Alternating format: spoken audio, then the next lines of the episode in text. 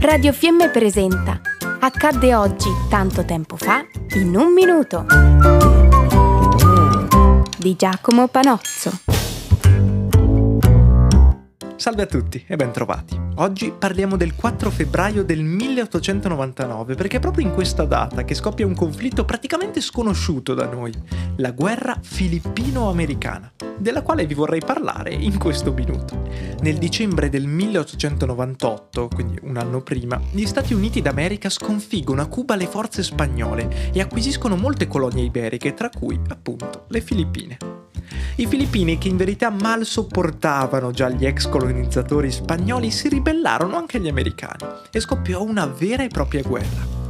L'esercito filippino però perse ripetutamente le battaglie in campo aperto contro il ben più organizzato esercito statunitense e il generale Malvar fu costretto ad arrendersi nel 1902 l'arcipelago divenne ufficialmente una colonia americana che ottenne l'indipendenza solo dopo il secondo conflitto mondiale, pensate nel 1947.